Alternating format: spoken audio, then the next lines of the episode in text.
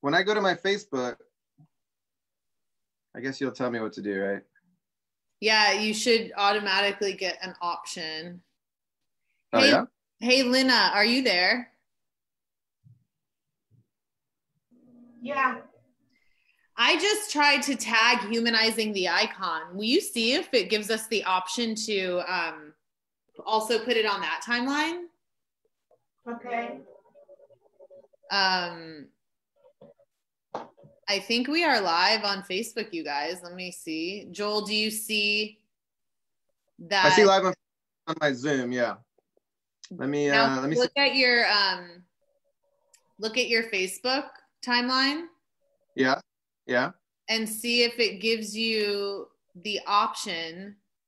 Oh, you're not. Your camera is not on Zoom anymore. I know. I'm seeing you. I'm seeing you. Okay, hold on. Let me let me add to timeline. Got it. Okay. I think I did it. Okay, cool. Um. Oh, when you switch to Facebook, you lose your camera on Zoom for some reason. Yeah. Yeah, I do. But I'll, I'll come right back. I mean, it should be weird. okay. That doesn't happen to me. Okay. Wait. I, I said I po- I added a post to timeline. I hope it's. Well, anyways, It I don't be. know if it. works. All right, Facebook people, we're just getting set up here. All right, let me just make sure Joel is now with us on Facebook because your image was not there before. Um, Right back. I mean, it should be okay. That doesn't happen to me. Okay. I see Chelio. Oh, there you are. Okay, good. All right. Joel, yay. Okay, now we have one more step to do. Are you ready? This is the really Ready. exciting part um, where you get to be in multiple dimensions. Okay. So I am going to go to my Humanizing the Icon Instagram and go live. Um, and I'm going to.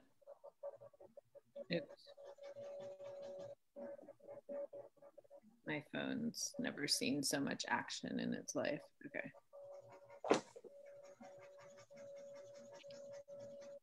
Okay. Live. Okay, so in preparation for going live, I'm going to put the headset in. um, and I wonder, wait, hold on one second. I'm gonna make Lina's screen go away. So hide, there we go. Perfect. Okay. All right, I'm going live. So it's checking connection. I'm now live. Got it. Oh, wow, that was fast. Um.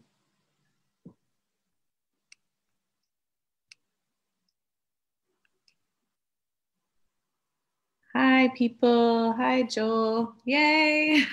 I get so excited when this is happening. okay, Joel has just requested me. I'm going to go live with Joel.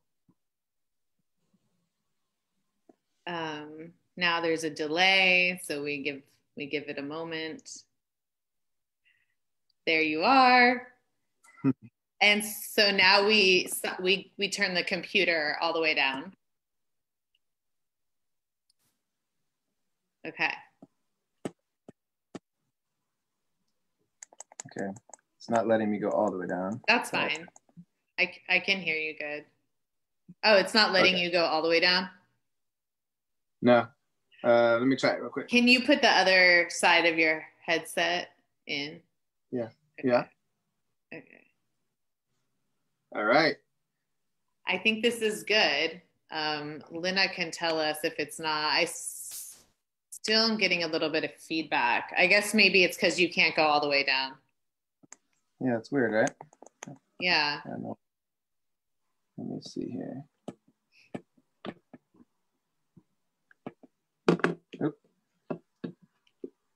Someone says they're heading out to Oakland for protest mural painting. Oh, it's Shannon. Hey, Shannon. Shannon Virtue. All right. Well, we can try it. Well, I need to. I need to. hmm, Instagram people, do we sound echoey? Testing one, two, three, four, five, six, five, four, three, two, one. I mean, if it's just feedback in my ear, I can deal with Yes, it. Yes, it is. It is. It is. Um, okay, so I know what I know what I'll do. Um, I'm going to hold on. I know a solution. Okay, we're gonna try to fix it. Thank you guys. Um, Joel, I wonder if you put yours in the computer. Yeah.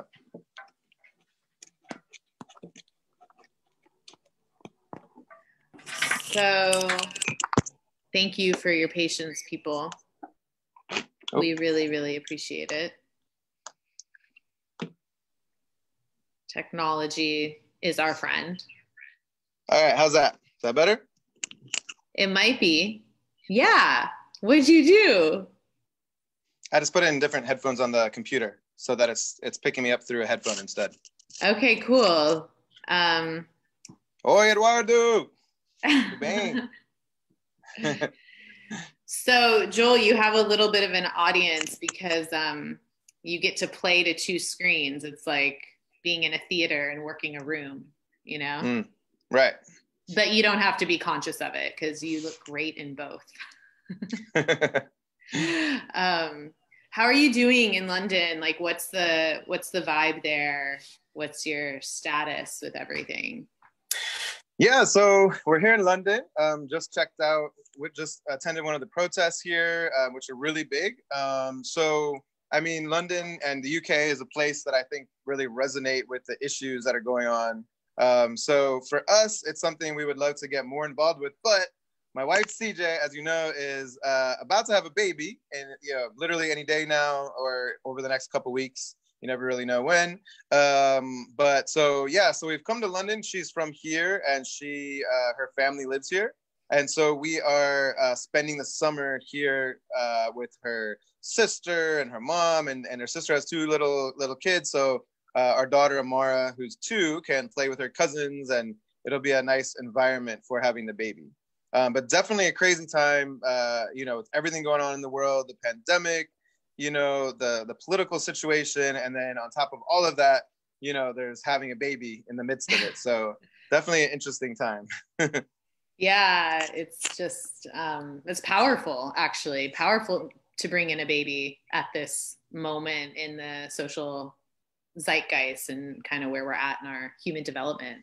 That baby's Yeah. abs- absorbing some interesting energies.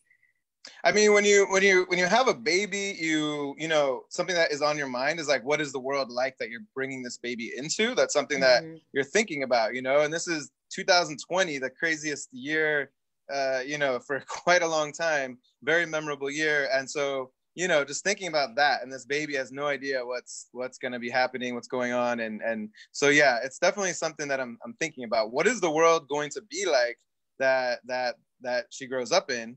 um, and you know it's something that i think uh, things are really going to change i feel that this is a time of change Mhm. and so you know both because of the pandemic and the, the political situation um, the anti-racism anti-police brutality movement that's happening right now Mhm. i do believe that after 2020 things will be different and i don't know how and i hope that they're better and we don't know but i, I do feel that this is a shift I agree with you. Um, and I just want to, now that we have some people joining us, like give a little update here. So we are also in Facebook.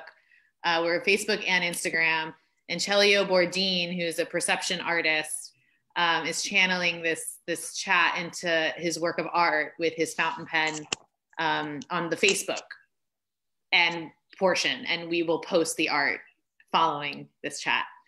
Um, and Joel and I have known each other for a very long time. Um, I think since we were 12 or 13, or at least I was 12 or 13.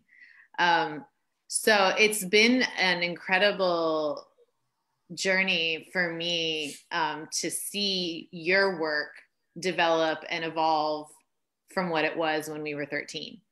Um, A little just bit in different. ter- just in terms of backstory, because I'm so into you know how things develop. Um, can you just give some highlights in terms of you know where you were at as a as a young teenager in in your mind as an artist, what you can remember, and sort of like how you got to the point that that you're at now in um, a sort of nutshell kind of way. Sure, sure. And Yeah. shout out to Max. Hi, Max. Uh, thanks for the comment. Um, he's a big part of the story. Um, Yes. Yeah. So Hi, I guess Max. when I was thir- uh, when I was 13, I mean, you know, starting out as a the teenage years are hard, you know, and and, and they are. Uh, I definitely can't claim to have it harder than a lot of people because I mean, you know, the, the as you know, I work with and and my organization Artolution, along with Max and everyone else on the team, we work with people in really desperate situations around the world and refugee camps and people who have experienced conflict. So compared to that, I had it, uh, you know, I had it uh, the best life ever. But you don't know that when you're 13. You're not comparing yourself to anything. You're just saying, "Ah, I don't know what's going on, and life is hard. And when I was 16, um, I had a, a, a baby uh, with someone that I was with for when I was 15 and 16. I mean, we were just kids, the Mhm. teenage relationship, and um, and, and that was something that really, uh, well, it was. It turned out to be amazing. I mean, I love my son, and we Mhm. have always had a close relationship, and that uh, really, uh, you know, was something that was a big important part of my life. But when it when it was first happening, and when I'm when I'm a teenager, and just things feel very chaotic. And things don't you don't feel like you're in control. You don't you don't really know how to deal with the, the things that life throws at you.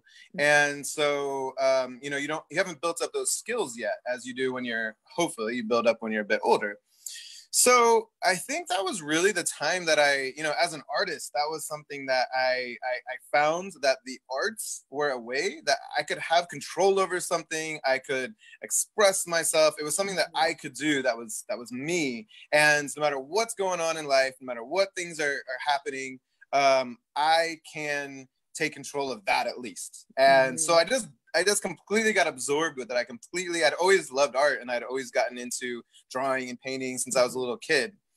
But um, you know those experiences and and just feeling I, I couldn't express my feelings very well in any other way as most teenage boys cannot. Um, and just i think men in general have a hard time uh, expressing their feelings and, and in a healthy way. And so that was for me this outlet. And i think that's where it really all started. And i never forgot that because now that i you know as, later in life as i started working with people who had a, a lot of challenges who had gone through trauma you know i worked with uh, you know youth who had been abused and neglected and had been out on the streets just some really really really tough stuff tough situations. And i recognized in them as well that the arts whether it's painting and drawing like me or whether it's something else like dance music theater. These are things that people can really latch onto and and feel like you know what? If, if everything in life is hard at least i can do this. And i've seen it so many times in so many different types of people all over the world. And so that's when i really put two and two together right? My experience with all these other people's experiences and i realized that the arts are a big key uh, to you know to dealing with difficult emotions and difficult situations. Hmm And so your work in these various communities, um, whether you were dealing with like mental instability, mental health, or homelessness, um, and I mean, as you were coming up as an artist, you were also working in these communities um, as a as a teacher or a counselor or a volunteer or in these different roles, right? Not just focused on art. Exactly. Yeah, I I started out more. I I always loved doing art, but initially I thought, you know, art is my thing. Um, Mhm. that's what I do as, as a personal thing. Mhm. And when I work in the community, um, a lot of my early jobs, you know, even just when I was like in college, um, I had I worked with the mentally ill. I worked with the homeless. I was a counselor for youth who had experienced uh, trauma in a treatment center for four years. Mhm. I did a whole bunch of it was all that was all what it was about for me. That was very passionate about that kind of work, but I wasn't doing art with them. I was I was more of a counselor. I was, you know, I did that kind of thing. Mhm. And so it took quite a while for me to say, you know, actually I think this thing, the art that I feel really eh, that I can express myself in a personal way is mm-hmm. also something that I can use as a vehicle for my more community based work with mm-hmm. these different uh, people that I work with. And so, you know, it took a few years for me to figure that out. But once I started doing that, I realized, you know, this is actually a tool that's very powerful. And I think in the years since then, I found that so many other people, including big, you know, humanitarian organizations like UNICEF and the Red Cross, who we're, we're not now working with through our organization, Artolution, are also recognizing this. And they're seeing that there is this impact that the arts can have in humanitarian situations and with people who have gone through a lot of trauma. Yeah, I really um, admire, but also just really honor you as someone um, that has put yourself in those situations, uh, not just as an artist, but as a human being and as someone who I feel like you see people through a very uh, broad and open lens. There's a lot of people and artists that go into communities and do amazing work and everyone brings their own special gift to the table. But what i've seen that i admire in you is that you have worked in these other scenarios so you do have also certain tools and ways of relating to people um, that are special and well developed. And don't you think that that lends itself to your ability to work on the ground in these communities that you have that history that that's like a special experience you bring to the table yeah definitely i mean i think you can't go into these situations without having some tools eh, you know and and those tools you know you can build up in a lot of different ways but it's really important because i think you know whenever you're working uh, in really intense situations very sensitive situations and you know you you have to be sensitive to the situation too mm-hmm. and i think that that's something that um you know i i find that the the people who work in these kinds of uh, environments you know you have to have this balance between on the one hand you have to have that empathy and there are people who supposedly do humanitarian work and social work who have have become so cold uh you know they they built up this big wall in front of them and they they can't really have that empathy anymore and they can't really do the work for the right reasons and then you have people on the other extreme who care a lot but they care but but they are so empathetic that they that they break down and they actually can't do the work and i've seen so many people just in a lot of these um, uh, mm-hmm. environments just they have to quit they can't actually do it mm-hmm. um, and that's because and, and i commend them for being that empathetic but it becomes so much that they can't actually do the work. And so it's like finding emotionally within yourself that balance. Mm-hmm. I, I, need to be empathetic. I want to be empathetic. And I also need to take care of myself uh, when I'm seeing really difficult things. And so finding that balance is really the key. And I, the people that I have uh, that I've met, that I've worked with, who are the best at it, are the ones that really can strike that balance. Mm, that's really, really well said. Um, so let's also tell people um, these communities that we're referring to that you do work with currently around the world who are some of these people that you're touching and, and interacting with regularly? Where are they and who are they? Great. Yeah. So that's an important question. So uh, so our, our, our organization artolution which is a nonprofit organization we are focused on our, our big programs are in uganda in a place called Bidi Bidi Refugee Settlement, which is for people from South Sudan who have come across the border there in the northern border of Uganda. Also in the Rohingya refugee camps of Bangladesh. Also in Jordan, where we work with uh, Syrian refugees, uh, many of whom are in the Azraq refugee camp, which is in the desert near the border of Syria and Jordan.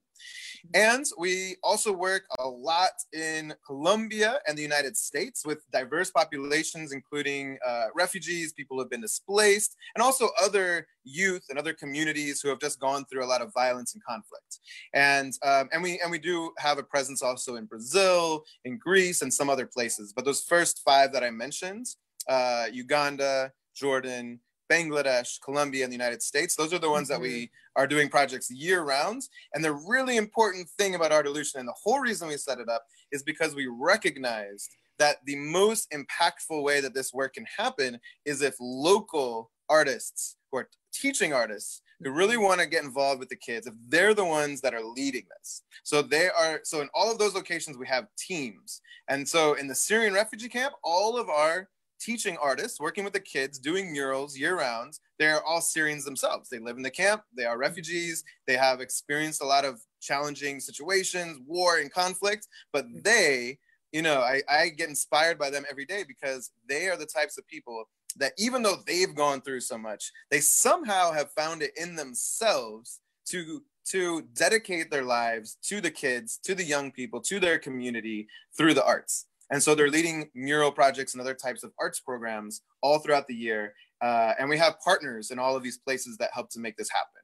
Uh, UNICEF, uh, the Red Cross, UNHCR, uh, the International Rescue Committee, a lot of different big and also very small grassroots organizations.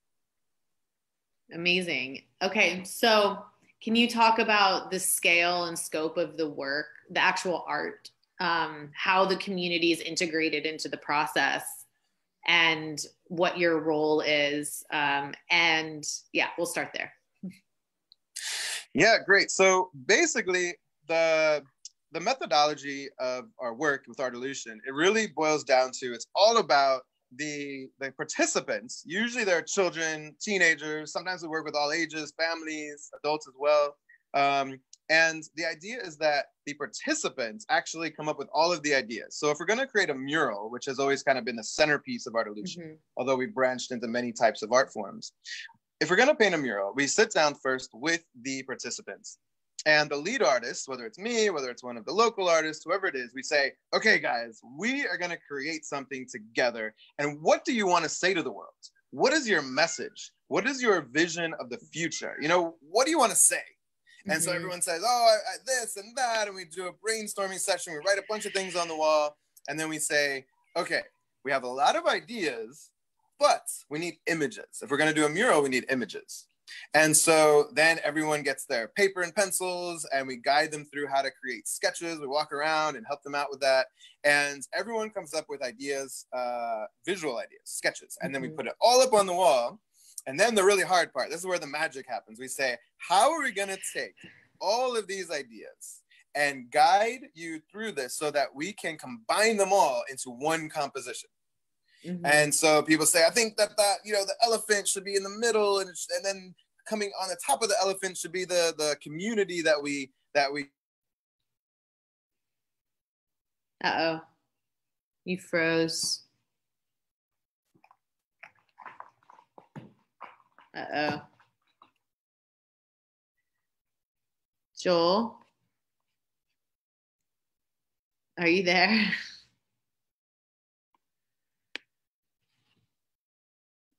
Oh no. Joel? Okay. Oh, did it? Can you can you rejoin Zoom? Or how should how should we get back? Okay, okay, okay. Um well, we can see Chelio drawing on Zo- on Facebook. Uh, that's cool. Um, all right, we'll be back in one minute, people.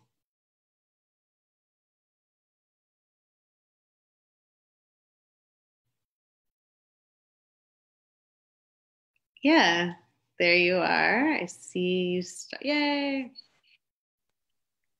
Okay. Um.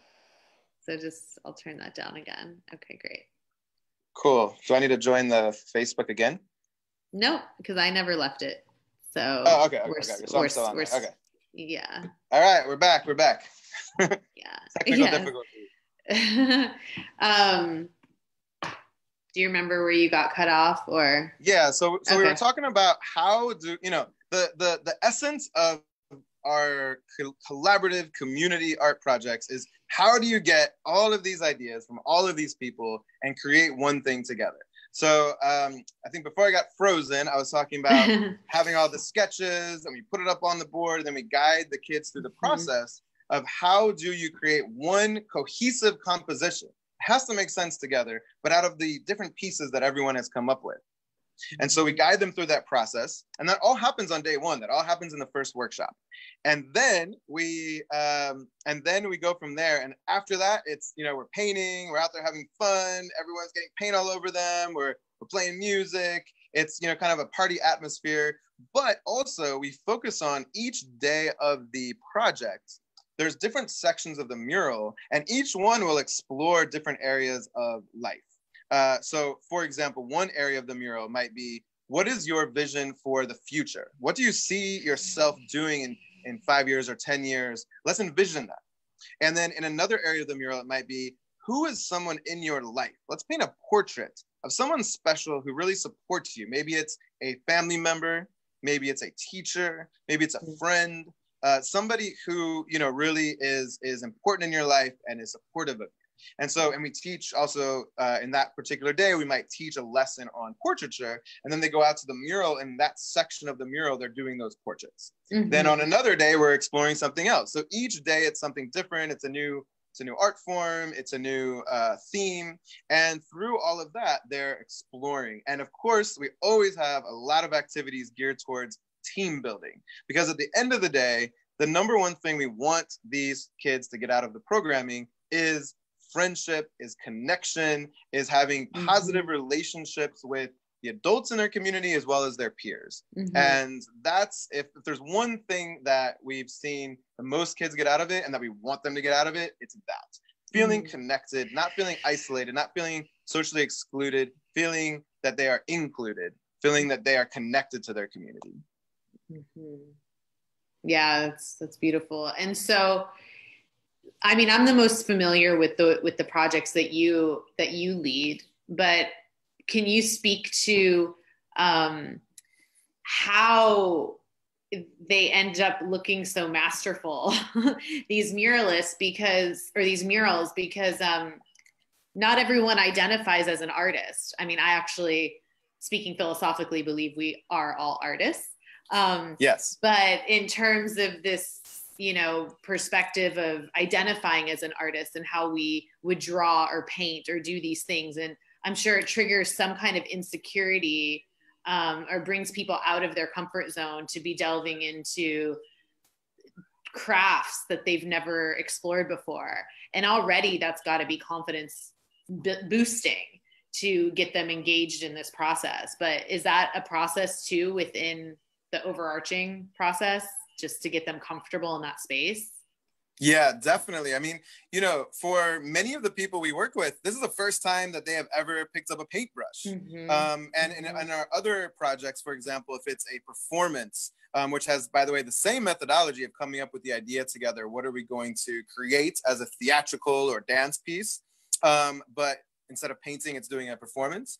So in any medium, you know, people are going to say, and, and by the way, the older the person is, the more likely they are to say, Oh, I'm not an artist. I can't mm-hmm. do it. I don't know how to draw. I don't know how to dance. I don't know how to paint. You know, five year olds never say that. They mm-hmm. get out there, they dance, they paint, they do everything. They're like confident.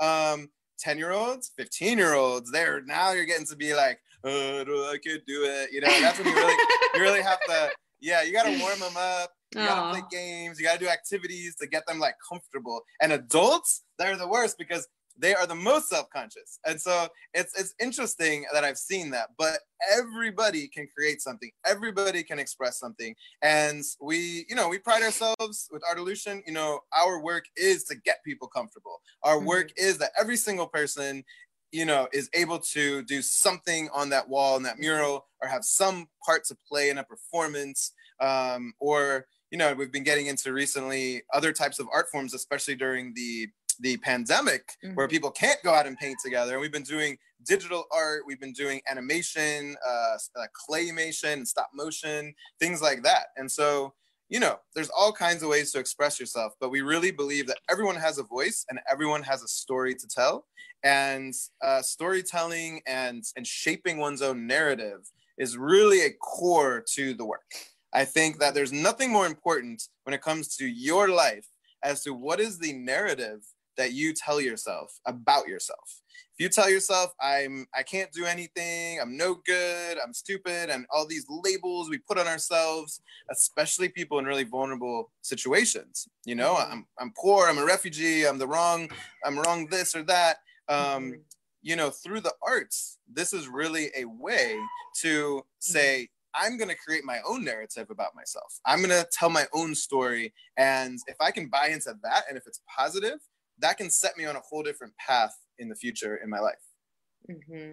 And do you find a lot of these youth are um, able to comprehend that they're actually taking their power back by flipping the script or creating their own narrative, that it's beyond the art itself and it something they can carry forward as a leader or just as a community member that we don't have to take on the stories that society places on us. Like do you see that sense of transformation and empowerment through this process that they that they can take away with them yeah we, we, we, we see it and, and it's something that we really believe it's important to measure the impacts of the work right you can mm-hmm. say you do something you can hope you do it you can feel like it's happening mm-hmm. but you really have to have people out there who are researching this who are measuring the impact, who are doing interviews, who are, are have questionnaires, have like all different types of ways to find out is this really happening? Are they really changing their views? Mm-hmm. And so what we found, I mean, I'll give you an example with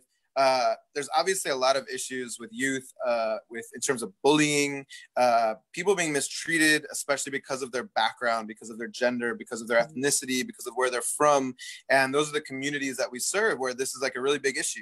And uh, we've had a couple of situations. I'll give one example in Jordan with Syrian refugees living in the same community as local kids. And there's so much tension between the two. There's at times violence between the two. And these kids who are just growing up there and they don't really know the whole background, but they know that these guys are different than us and mm-hmm. we did a whole performance and my wife cj she is the head of the performance programming uh, mm-hmm. uh, for Artolution and so she did this project where the whole play that they that they did and performed in front of the community was about this issue of bullying mm-hmm. and people targeting each other because of their ethnicity and because of their backgrounds and lo and behold, they find out in the middle, she realized that some of them had a lot of tension with each other. This situation was happening within the group. There was actually kids in this group who were mistreating and being violent towards some of the other kids in the same Whoa. group doing this performance.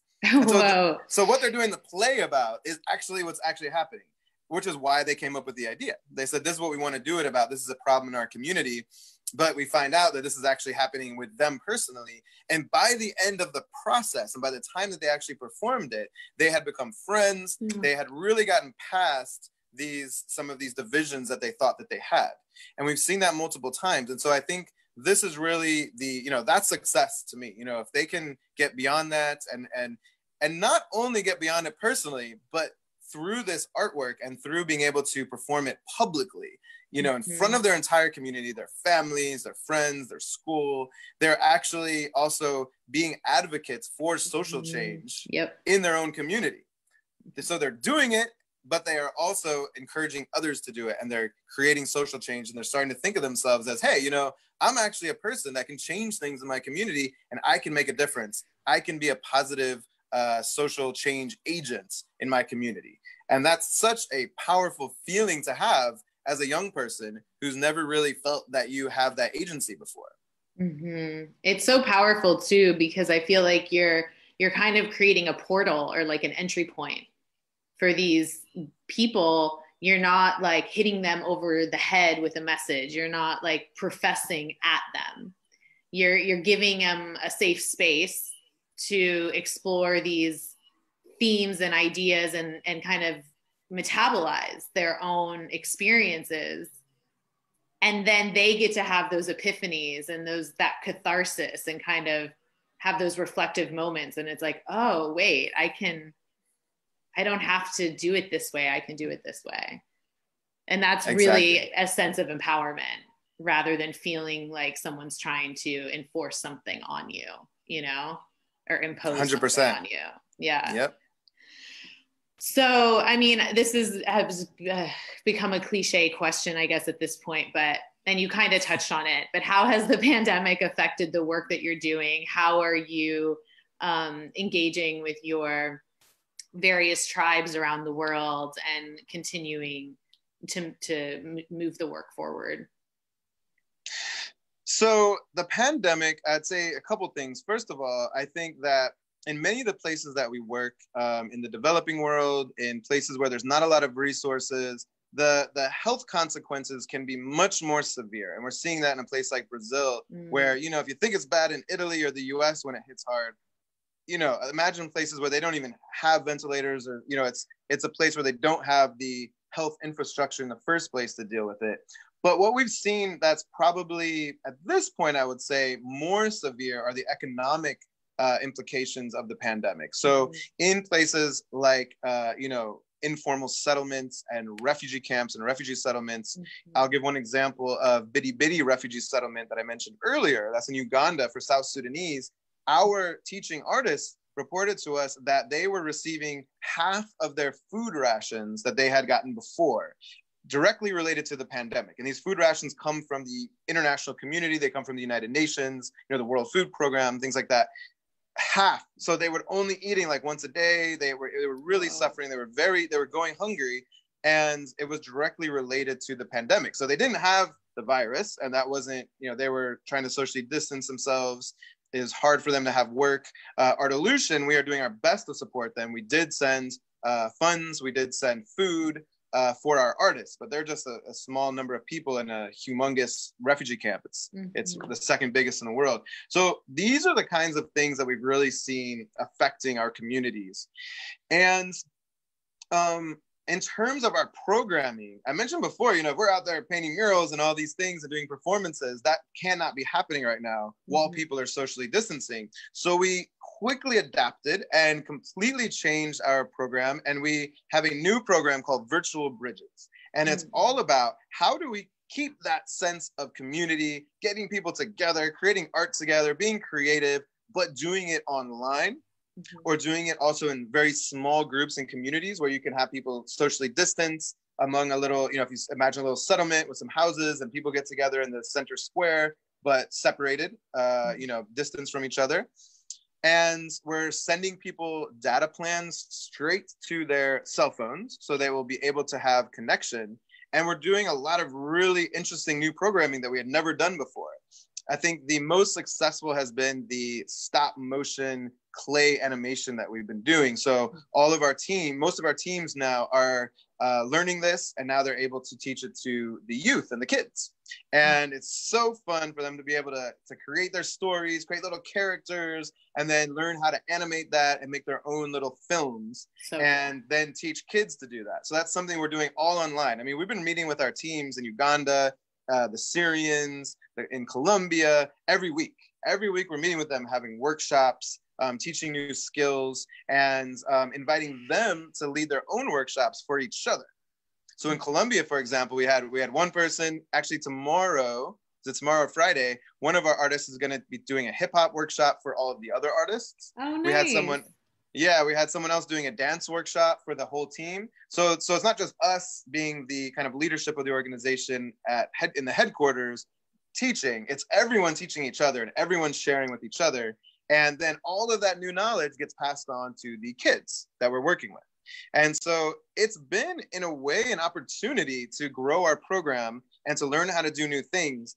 And what's the most amazing part of it is that now we with these new tools that are that are virtual that are online we're now able to connect our communities. So we can have kids who are in uganda who are in colombia who are in different places actually meeting each other as well as the artists meeting each other and creating collaborative works of art together online without ever meeting in person and so i think that's something hey if it wasn't the pandemic and after the pandemic that's still going to be awesome and it's something i think that we'll always have as part of our programming That's yeah, that's so cool. I can't wait to see these things.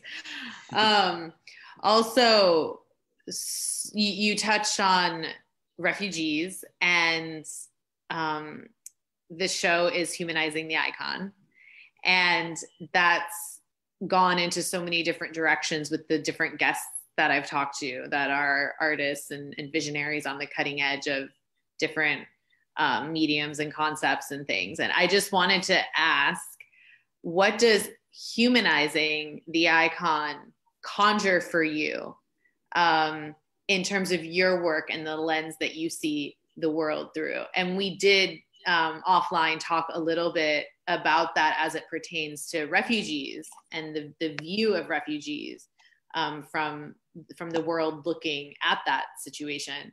And then also now with black lives matter um, is an iconic movement.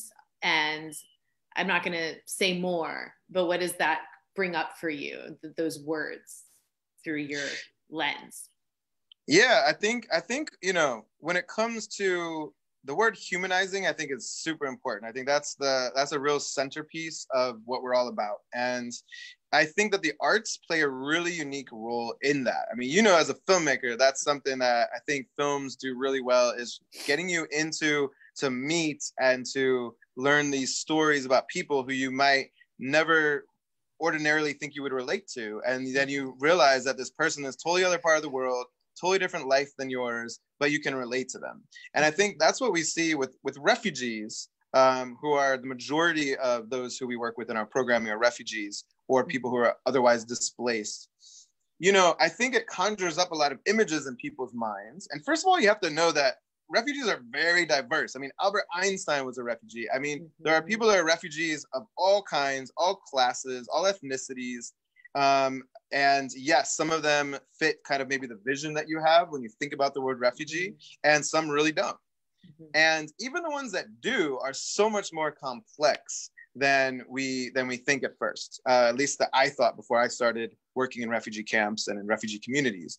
And so, you know, when you when you think about somebody like Samir, who's one of our lead artists in the Azraq Syrian refugee camp in the middle of the desert, I mean, this guy is he's so incredible, and he's he's not that different in age than me. He's just a little younger than me, and we both have you know kids, and we both have a family, and in some way, we're both artists. We both do murals. So in some ways, it's like he's not that different than me in certain ways, but he's had this completely different life than me, where he had to flee a war, where he was.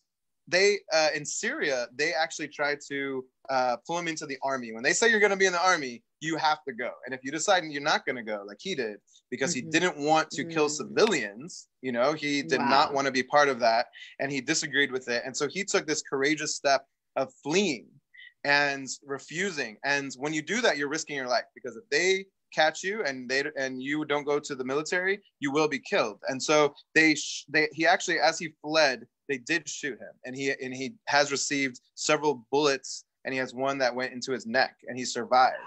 And he then fled through the desert with his family, and ended up on the other side of the border in Jordan in this desert refugee camp, which is just, I mean, you know, where he's from in Syria, it's it's green, it's naturey, it's nice, but in this place, he's stuck for years in this place that's like literally like the moon. I mean, there is nothing for miles around but just uh, gray, beige colored like rocks and like no plants and like almost like no animals. I mean, it's and that's where they are stuck with thousands and thousands of people for years, never knowing when they can leave. And by the way, he, he can't go back to Syria because they still know that he's the guy who left the military. So he can't go back. What is he gonna do?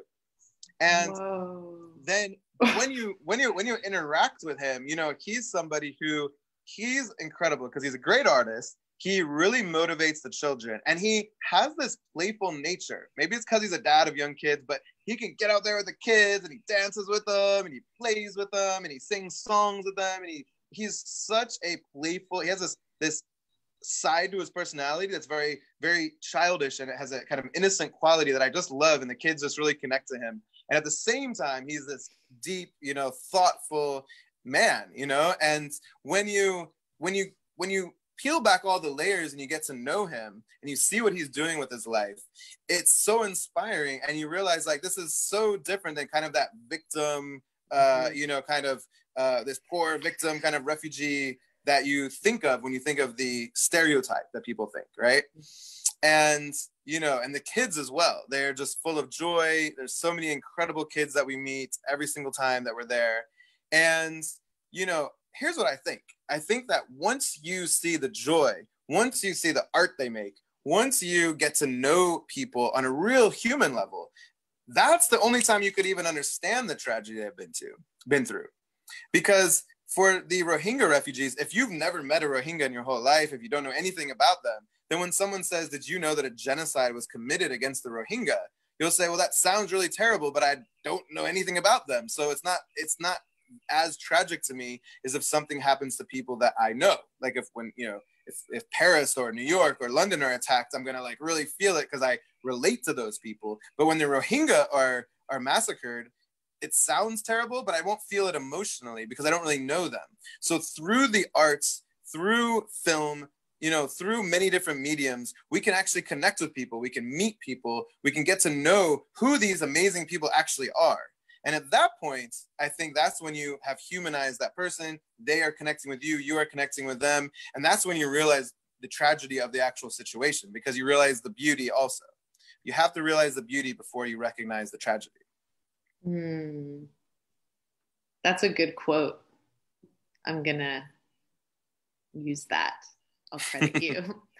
you have to recognize, you have to see the beauty before you recognize the, tra- the tragedy, or you, before you understand the tragedy. Yeah, you have to yeah. see the beauty before you understand the tragedy.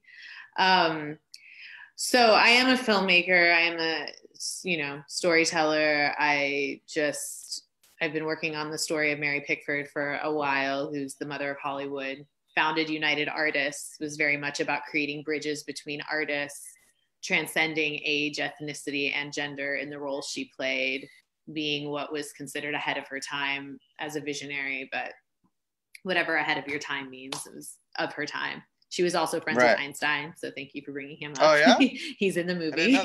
yes, really? yeah. Cool. She was a cool. she was a relativity fan, um, but so through that story, I've seen a lot of even just misunderstanding about the icon of of what she represents.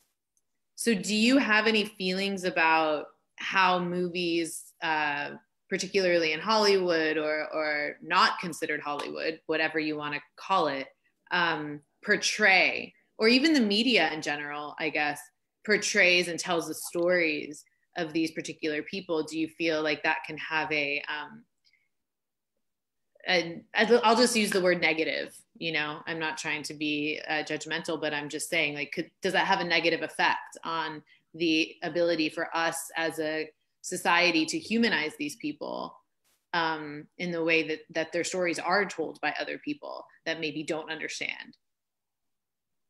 Right. I think that um, you know, I think that those who tell these stories, it's important for them to really dive in with an open mind to mm-hmm. really get to know what an actual situation is and get to know the real people behind the stories. I, I see a lot, you know, especially I would say in journalism or in documentary filmmaking mm-hmm. um, and you know people decide ahead of time what story they want to tell before they actually go and do the investigating that, that's, that's something i've seen over and over right so you have yes. like a journalist going into a situation they're like so my story is i'm going to go into this refugee camp and i am going to find like people who have gone through uh, amazing you know all this uh, tragic uh, you know trauma in their life and i'm going to get some really good quotes about that and then I'm gonna leave and talk about how crappy their lives are. The end.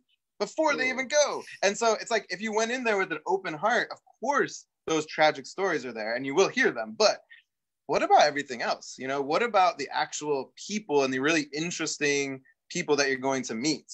Um, if you actually go in with an open mind, then mm-hmm. that's something where you can pull out those stories. And so I would just encourage those who are in the business of creating content you know, mm-hmm. whether it's you're a journalist, you're making a documentary, you're making a film, whatever your topic is, actually go and investigate it and try to find out what others don't already know. That's the interesting thing, right? If you're if you're just relying on your stereotypes and what you think the situation is, then you're just relying on these kind of this information that's passed on and on and on to different mm-hmm. people and often it's misinformation if you you know if you go in saying i want to find news stories i want to actually find out what the reality is that's mm-hmm. when you're going to find these gems there and that's what the story should be about mm-hmm. and just the yeah like you said the human the human being is so oftentimes different than the stereotypical story like you said some of the most joyous joyful beings you find there you find anywhere you know? Um why why are they how do they find that joy even within their circumstances you know? It's something that's cultivated from within. You think so yeah. Oh you're asking the question? Sorry. Yeah sorry. Um, it sounded rhetorical yeah. I think i think um I think that the joy, you know, I don't know. I think it's it's it's hard it's hard to tell sometimes because you know, I think that joy is something that we need in life. And so those who kind of take it for granted often don't have as much joy because they don't realize how much they need it, you know? They're kind of like, uh, life is really hard. I, you know, I I uh, you know, my I have to pay my cell phone bill or just something like that. Whereas people mm-hmm. who have gone through the most who have the least to be joyful about i think they recognize the importance of it and i see mm-hmm. i see people mm-hmm. all the time in these situations you know they they just want to they they feel this incredible need to be joyful to be playful to laugh to have brotherhood and sisterhood with each other and, and build community and i think that that's something that that they really recognize um, I'll, oh, I'll, no. I'll, I'll say one thing about um, Sorry, my thing just paused. That's okay. It's okay. okay, good. Yeah. Um, you know, we had one one one guy who we worked with actually in the UK in in Manchester, and um, I'll use the name Jeff. That wasn't his real name, but I'm not going to say his real name. But he was in Manchester, and he was someone who had been a child soldier in Sierra Leone, mm. and he had just the the situation that he had gone through was so traumatic that he ended up as someone when I knew him as uh, in his 30s, uh, working with him there. He was someone who just had so many mental health issues. It was just debilitating. I mean, he just he was so traumatized he couldn't actually live, and so he lived out on the streets. He had a lot of substance abuse issues. He it was just really really challenging, and he had this incredible need to create community and one thing that he said, he, he really started bonding with some of the other uh, men and women on the project, all of whom were homeless. This was a project with homeless mm. people, and they they connected. They were actually able to connect often with other people in the community who often would just walk by them and say, "No, I don't want to give you any money," or maybe give them a little bit of money at the most, but would never actually have conversations with them. And mm-hmm. through this project, through doing a mural, through expressing themselves, through out, out there being in public and creating beautiful art, uh, they were able to form this amazing bond. And the last day, I remember we got in this big circle mm-hmm. and we had our kind of final thoughts. The project is over. You know, how was it for everybody? When it got to him, he said, You know, ever since I left my country, I have never felt that I had a community. And I and in this country, I, I've never felt it. And this project was the first time that I feel that sense of community with mm. those around me. And it's and it was through this art project, you know. But what it's really about, the arts in that situation is actually more about creating that community, creating those friendships, creating those connections. That's really what it was about for him. You know, I'm so inspired. Are we going to get to bring some of these people to the US to lead projects because it sounds like they're really um, leaders. It sounds like, you know, joy is medicine, right? And in a way, um, some of them, a lot of them have figured that out that it kind of doesn't matter what your circumstances you can you can cultivate those qualities from within you and and and with each other um, and through expression and creativity. And we need to we need to learn that more here. You know i mean it's it's a human universal law as far as i'm concerned you know but it's it's we are a very stressed out society. And i don't have nearly as much exposure as you do but i've also had my experiences in in certain oppressed communities and with certain people. And i and i do sit and talk to homeless people in la sometimes and um, find some of the deepest joy and gratitude that i've ever ever seen um, in certain moments and feel like why aren't they leading um, us? Sometimes i think that don't you? I mean god wouldn't it be amazing to bring some uh, over here? How can we do that? I think i think you know the the it's often the the case that you know people have these hierarchies in their minds of and it's often based on economics. It's based on everything from class to race to gender. And you know these hierarchies um you know i think i think it's they're in all of us um and mm-hmm. nobody can say that they don't have that or that they're completely blind to it. But if you're able to take away the hierarchy, not take away the background of the person, because that's important. Mm-hmm. And nobody should even try to be colorblind or anything like that. It's important to recognize people's heritage um, and their culture. But if you're able to attempt as best as you can to get rid of that that hierarchy that we believe in, which is just a myth, um, then you will be able to see that we have so much to share with each mm-hmm. other, and we do have so much that we uh, can offer each other. And people who are supposedly, according to society, below somebody else can actually have more to offer that person than the other way around. Mm-hmm. Um, and that's something that we that we see so often. But most people often we are blind to that because of these these hierarchies that we have in our minds. So it's our responsibility as storytellers, or at least I feel my own in my role, is to um, change the myth, is to tell stories in a new way, is to shapeshift these archetypes and and find that new paradigm you know? I'm really passionate about that.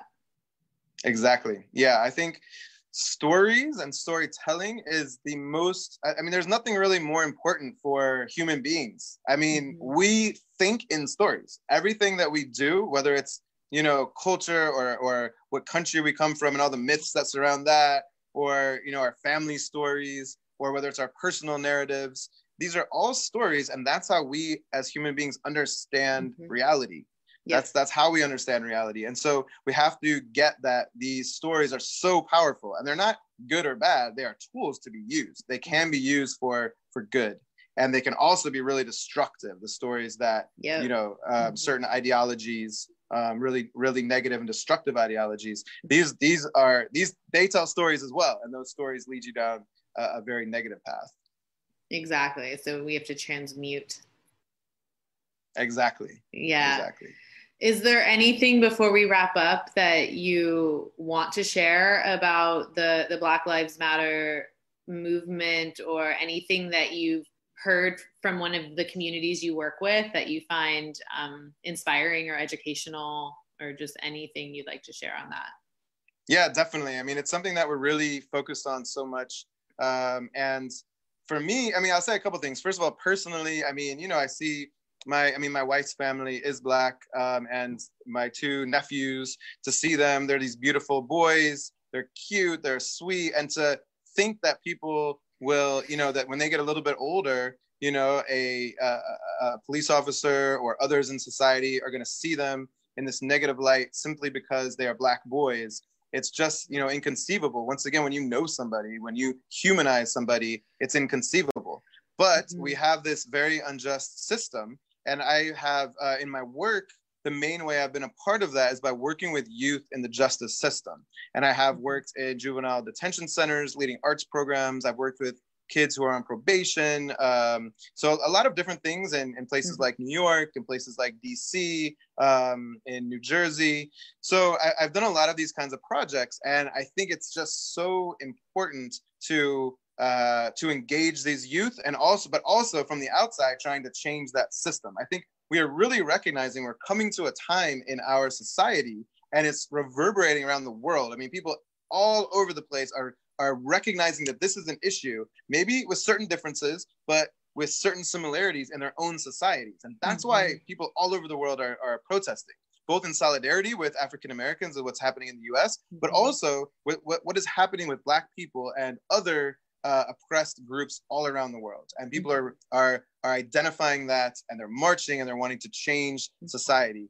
And I think that that is essential right now. And we're finally seeing, after years of the Black Lives Matter movement, this uh, this sense that you know people. I mean, Mitt Romney just said Black Lives Matter. Mitt mm. Romney, man. I mean, if he's gonna say it, then we've hit some kind of moment where you know I, that was something that I really realized. Like, it is reaching people that had never reached before. People are finally, after so much struggle by so many people, so many activists, obviously with unfortunately so many unnecessary deaths, mm-hmm. um, you know, people are starting to wake up to that. Now, that needs to be translated into real social change. And I think that's mm-hmm. really what the people on the front lines uh, of this movement are trying to do. Mm-hmm. And for the rest of us, we need to really be supportive of them in any way, in every way that we can. Absolutely and that's part of it. I mean just someone like you said stepping out and even saying that um, is a part of changing that that myth and that that paradigm shift you know is is creating that sense of we're on even playing field here like as as human beings and and these lives matter. And um, i didn't know he said that but that's intriguing.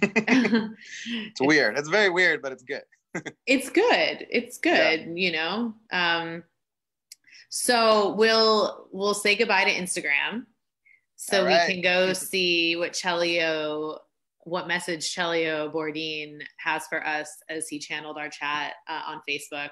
This episode will be on our YouTube channel, Humanizing the Icon.